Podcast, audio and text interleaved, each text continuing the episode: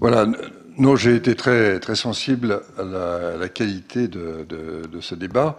Je voudrais juste euh, ajouter deux, remarques.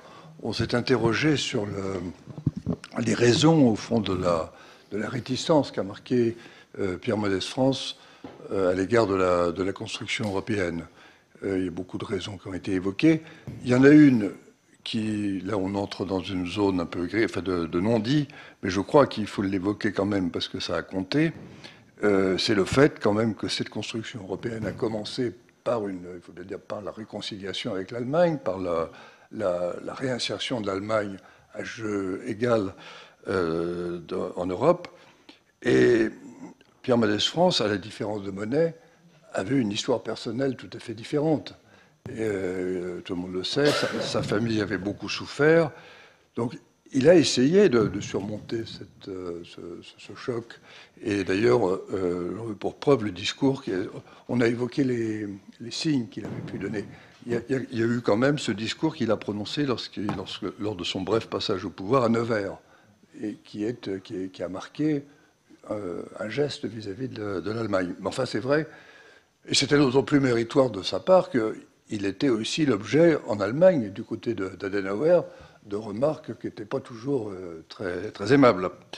Donc moi je crois que ça, a, compté quand même euh, beaucoup dans son, dans, son attitude, même s'il ne l'a pas euh, toujours exprimé. Et puis la deuxième chose que je voudrais dire, c'est que en ce qui concerne son attitude à l'égard du marché commun, alors il est incontestable qu'il a prononcé ce discours en 1957, mais quand on regarde, enfin je parle de, mémoire, hein, mais, il ne me semble pas que dans ses œuvres complètes, ni ailleurs, il y ait beaucoup de textes ensuite sur le, qui évoquent la, suite du processus de, l'Union européenne. Ce que l'on peut dire quand même, c'est que dans le livre qu'il a publié euh, à la fin de sa vie, le livre de dialogue, euh, les entretiens avec euh, Botorel, Jean, Botorel, qui a été publié sous le titre Choisir, il y a tout de même des développements sur le marché commun, et ces développements, euh, si on les lit bien, euh, montrent une certaine évolution. Enfin, il faut, évidemment décrypter, euh, puisque, au fond, si, mes souvenirs sont bons, il reproche au, général de Gaulle de ne pas être assez anti, pardon, de ne pas être assez européen. Il ne donne pas assez jouer le, jeu du marché commun. Donc, ça veut dire quand même que il avait peut-être évolué. Et puis, il y a eu aussi autre chose, mais là, je ne suis plus très sûr. Il me semble bien, ça se retrouve peut-être d'ailleurs dans ses archives, c'est un point qu'avait évoqué devant moi Jacques de Follin, qui avait été son collaborateur et qui avait été le collaborateur aussi de, Robert Schuman. Et il avait demandé, semble-t-il, euh, au moment de l'élection de Grenoble, enfin peu avant, à Jacques de Follin de rassembler des, des textes à partir duquel il comptait faire une, publier, enfin, amorcer une réflexion sur l'Europe. Et s'il avait choisi quelqu'un comme euh, Follin, qui ne cachait pas son engagement européen, c'est peut-être un signe aussi. Alors je crois qu'aussi, pour euh, comprendre son attitude, il ne faut pas oublier que Pierre Mendès France, bon, pas, il était un peu comme De Gaulle, il n'aimait pas euh, non plus admettre ses contradictions. mais il me semble quand même que vis-à-vis de que les, les craintes qu'il avait exprimées en 1957 n'étaient peut-être plus exactement les, siennes euh, euh, dix ans après. Voilà ce que je veux dire. Et puis, je voulais juste dire aussi que j'ai bien connu Jean-Marie Soutou. Je ne crois pas qu'il était. C'est vrai qu'il était une sorte de madésiste du troisième type. enfin, il était quand même attaché à Pierre Mendès France. Il, était, il, avait une, de l'admiration pour lui, même s'il n'entrait pas dans le cadre. Euh, disons classique. C'était pas un madésiste de stricte obédience, c'est ce que vous voulez dire en l'occurrence. Euh, André Azoulay, vous vouliez réagir, Président? Une remarque euh, rapide simplement, parce que dans le, hit parade que l'on a évoqué à plusieurs reprises des personnalités européennes aujourd'hui, euh, moi je voudrais seulement partager avec vous mon expérience personnelle. Et depuis de très nombreuses années, je travaille, je fréquente tous ces espaces, qu'ils soient ceux des gouvernements, de la société civile ou des parlementaires, du partenariat euro-méditerranéen ou euro-africain. Ben, moi je peux vous dire que s'il y a une personnalité qui domine, mais alors de très très loin, qui incarne cette Europe que l'on veut proposer aux autres, c'est Pierre Mendès France. Et il joue là, je peux vous le dire, tout seul dans son club. Quels, sont les, témoignages tangibles que vous pouvez nous apporter? Parce que c'est intéressant de... Ben, s'agissant du partenariat euro-méditerranéen, un partenariat toujours en devenir depuis je ne sais combien d'années. On n'arrive toujours pas à trouver, je dirais, la plateforme, le fondement, la base, à la fois stratégique, euh, sociale, culturelle, humaine, euh, qu'il faudrait donner à ce partenariat. Il est celui, pour le moment, d'un libre-échange un peu désordonné et souvent euh, inégal, mais que ce soit dans le cadre de ce projet de l'Union pour la Méditerranée que l'on a essayé de mettre en place depuis 2008, ou bien avant de ce partenariat stratégique à établir avec les pays du Sud, il y a cette dimension politique, cette dimension humaine, cet héritage qu'a laissé Pierre Mendès France. Mais qui tient à son engagement pour les indépendances, par exemple, de, certains de ces pays? À son engagement pour les indépendances, avant les indépendances et après les indépendances. Il y a une constante dans les valeurs qu'il a exprimées. Et ce que disait Catherine Lalumière tout à l'heure sur cette euh, profondeur, on peut la qualifier de culturelle, spirituelle, moi je la, je la qualifie aussi d'éthique, de morale et de déontologique. Quand on parle de projets comme cela, et là, je dirais que Pierre Mendès France est de façon permanente, constante, et quels que soient les espaces de ces partenariats, la référence absolue. Vous diriez qu'il dépasse de très loin euh, la figure de François Mitterrand, par exemple, dans, cet espace-là Sans le moindre doute. et pas seulement de François Mitterrand. Et juste euh, un, autre mot pour euh, terminer. S'agissant de la communication et de disons, de la, contre-performance ou la non-performance de Pierre Mendès France dans ce domaine. Moi, je ne crois pas. Pierre, Bernard Cazeneuve évoqué le vacarme et le bruit qui sont ceux de notre temps et qui expriment une société qui est celle des communicants, pas de la communication.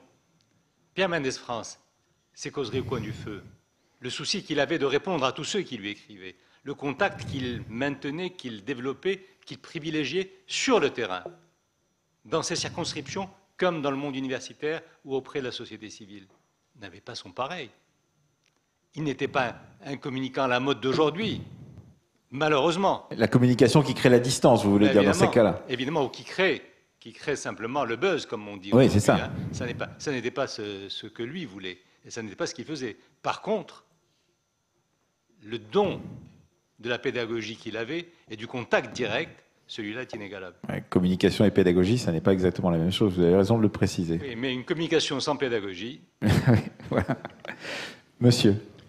Madame Lalumière nous a dit tout à l'heure que nous ne craignons plus la dévaluation. Je ne suis pas tout à fait d'accord. Je veux dire, la valeur faciale d'un billet de banque est une chose. Son utilisation en économie est une autre chose. Un paquet d'un million d'euros représente un certain nombre de voitures de téléviseurs ou de carottes en France ou en Allemagne. Mais on voit très bien ce qui se passe. Le commerce extérieur allemand est florissant parce que l'économie allemande est compétitive. La France ne l'est pas. Si ça continue comme ça, il n'y aura pas de dévaluation, mais il y aura explosion de l'euro et c'est beaucoup plus grave. Je suis partisan de l'euro, mais je ne suis pas rassuré sur son avenir. Et c'est ce que disait Mendès France après la crise de 68. Euh, il, il demandait l'imposition des plus riches accrue et il demandait par contre l'augmentation de la durée de travail pour les gens plus modestes. Et c'est ça la compétitivité, c'est pas autre chose. La parité des pouvoirs d'achat, c'est une donnée intangible en économie, quelle que soit la valeur des billets. Soit c'est secondaire. Des billets, on en imprime quand on veut, quand on veut. Une réponse, Catherine Lalumière Oui, euh, nous n'allons pas engager un combat de spécialistes sur la portée d'une dévaluation et le rôle euh, correcteur de l'euro. J'ai simplement voulu dire qu'avec la création de l'euro, euh, on a un élément nouveau qui fait qu'il euh, y a d'autres difficultés qui demeurent quand on a des industries qui sont moins compétitives que celles du voisin. Et l'euro n'a pas supprimé les euh, handicaps de la France par rapport à l'Allemagne en ce qui concerne euh, les exportations des deux pays. je ne suis pas une spécialiste d'économie, mais ça, je sais bien que l'euro n'a pas tout supprimé comme difficulté, mais ça a atténué, si vous voulez, les dangers qui pouvaient exister avant l'euro. C'est simplement ce que j'ai voulu dire, et ce qui expliquerait que des conseils ou des critiques qui ont été formulées par Mendes France dans le contexte dans lequel il était euh, doivent être corrigés, adoucis, modifiés, parce que le contexte monétaire a changé. C'est simplement ce que j'ai voulu dire. Oui, nous sommes d'accord sous cette forme. L'euro est un bouclier provisoire. Une question, oui. Euh, je voudrais revenir sur les hommes politiques de gauche français qui ont marqué l'Europe. Je voudrais en citer trois qui, euh, bien qu'ayant œuvré dans la mouvance de François Mitterrand, se situaient dans la filiation directe à, euh, la pensée de Pierre Mendès France. C'est d'abord Jacques Delors, qui va convaincre Mitterrand en 82 du virage nécessaire à opérer en matière de politique économique sous peine de contredire totalement nos ambitions européennes et qui a ensuite marqué la Commission européenne par sa présidence ô combien. Je voudrais citer Pierre Bérégovoy, qui a été le ministre des Finances, qui a porté cela le plus longuement pendant la Ve République, peut-être avec Giscard à quelques semaines près, et qui s'est battu, et j'en sais quelque chose, ô combien pour arracher le référendum de Maastricht, et qui, lui, était très fidèle à la pensée de Mendès France, puisqu'il s'était opposé à euh, François Mitterrand au congrès d'Épinay. Et enfin, quand même, Michel Rocard aussi. Voilà. Merci pour cette euh, remarque. Oui. Oui, euh, Gérard Constant. Euh, au niveau du détail, je voulais simplement remercier, j'étais sensible à cette remarque, Madame Raflix, d'avoir noté qu'en 1954, Mendès France, président du Conseil, était aussi ministre des Affaires étrangères et que s'il n'était pas devenu un père de l'Europe, il avait quand même à s'occuper de différents conflits. ça fut l'Indochine, bien sûr, mais c'était euh, euh, la Tunisie, et puis le Maroc, et l'Algérie. Et l'Algérie qui commençait en 54 quand même. Et puis, puisque je suis au détail, je voudrais rappeler que au moment de euh, la discussion sur la CED, comment est décomposée l'Assemblée nationale française? Le poids Quels étaient les poids des forces en présence? Le Parti communiste, important, effectivement, n'était pas pour euh, la construction européenne. Il y avait les gaullistes, le RPF. Ils n'étaient pas pour la construction européenne telle qu'on le voyait avec la communauté européenne de défense. Il y avait aussi ceux qui détestaient le plus Pierre Mendès France, le MRP notamment, euh, qui étaient des opposants, euh, non pas sur l'Europe, mais sur la personnalité même. Et de dire que Mendes, qui avait composé un gouvernement sans négocier avec les partis politiques à cette époque, avait été amené quand même à essayer de trouver un consensus. Et je crois me souvenir, euh, j'étais encore jeune à l'époque, mais je crois me souvenir que c'était euh, Bourges Monouri et puis le général Koenig qui avaient été euh, désignés un peu pour essayer de rapprocher les points de vue. Rapprochement qui n'avait pas eu lieu. Et les ministres euh, du RPF, euh, les gaullistes, étaient sortis du gouvernement. Ce qui est quand même un signe sur l'orientation qui était un peu donnée euh, pour les négociations à Bruxelles. Voilà ce que je voulais signaler. Merci. Oui. Michel Enfin, ça a déjà été fait, mais il faut quand même faire toujours un peu de remise en situation historique. Lorsque Mendès pensait l'Europe, mettons dans les années 40, 50, où lorsqu'il exerçait le pouvoir, l'État détenait tous les pouvoirs. C'est lui qui fixait les prix, qui fixait les salaires, qui déterminait les crédits, qui organisait le commerce extérieur. Il avait tous les pouvoirs. Une chose est de penser le fédéralisme dans cette situation, une autre est de penser le fédéralisme aujourd'hui où le marché a la plupart de ses pouvoirs et les États n'en ont plus beaucoup. Et donc, euh, voilà, je pense que, par exemple, pour Mitterrand, c'était déjà beaucoup plus facile de penser quelque chose, le fédéralisme, je ne sais pas, mais enfin, que, pour, pour Mendès. Et je pense qu'il faut toujours se rappeler ça. Merci beaucoup, Michel Bon. Oui Oui, bonjour, Philippe Le Guen, directeur de l'association Jean Monnet. Je salue le, débat qui a eu lieu tout à l'heure, mais moi, ce qui m'a frappé aujourd'hui, j'ai appris beaucoup de choses, je vous en remercie. ce qui m'a frappé, c'est cette phrase qui me paraît totalement hallucinante aujourd'hui et que j'ai vue ce matin. il faudra faire l'Europe pour favoriser la France, pour reconstruire l'économie de la France avec le charbon de l'Allemagne. bon, c'est quelque chose euh, que Jean Monnet euh, ne pouvait absolument pas euh, penser ni accepter ce genre de choses. Alors je comprends mieux maintenant, puisque j'apprends aussi que ça, il était touché personnellement donc par par la, Seconde Guerre mondiale, sans doute beaucoup plus que, Jean, Monnet, hein, bien que Jean Monnet aussi ait combattu le nazisme, et il l'a fait d'une autre manière. Euh, mais euh, c'est peut-être ce qui explique aussi que Jean Monnet ne se soit jamais appuyé sur, euh, sur Mendes France pour porter son projet qu'il avait depuis dans ses cartons depuis 1943 à Alger. Donc visiblement ils étaient ensemble en 1943 à Alger, donc ils ont dû aussi échanger là-dessus. Et parce que si on avait un tel personnage qui pensait quand même qu'il fallait avant tout est encore dans une, euh, une revanche vis-à-vis de l'Allemagne, en tout cas utiliser le charbon allemand pour reconstruire la France, ça ne pouvait pas coller avec le projet qui était celui de Jean Monnet. Et donc là, euh, je comprends mieux maintenant aussi comment Jean Monnet, finalement, s'est euh, tourné vers Robert Schuman. D'abord, Robert Schuman, c'était au départ un Allemand. Puis, puis, français, et puis à nouveau, bon, etc. Donc c'est quelqu'un qui connaissait bien et qui pensait pas sûrement la même chose.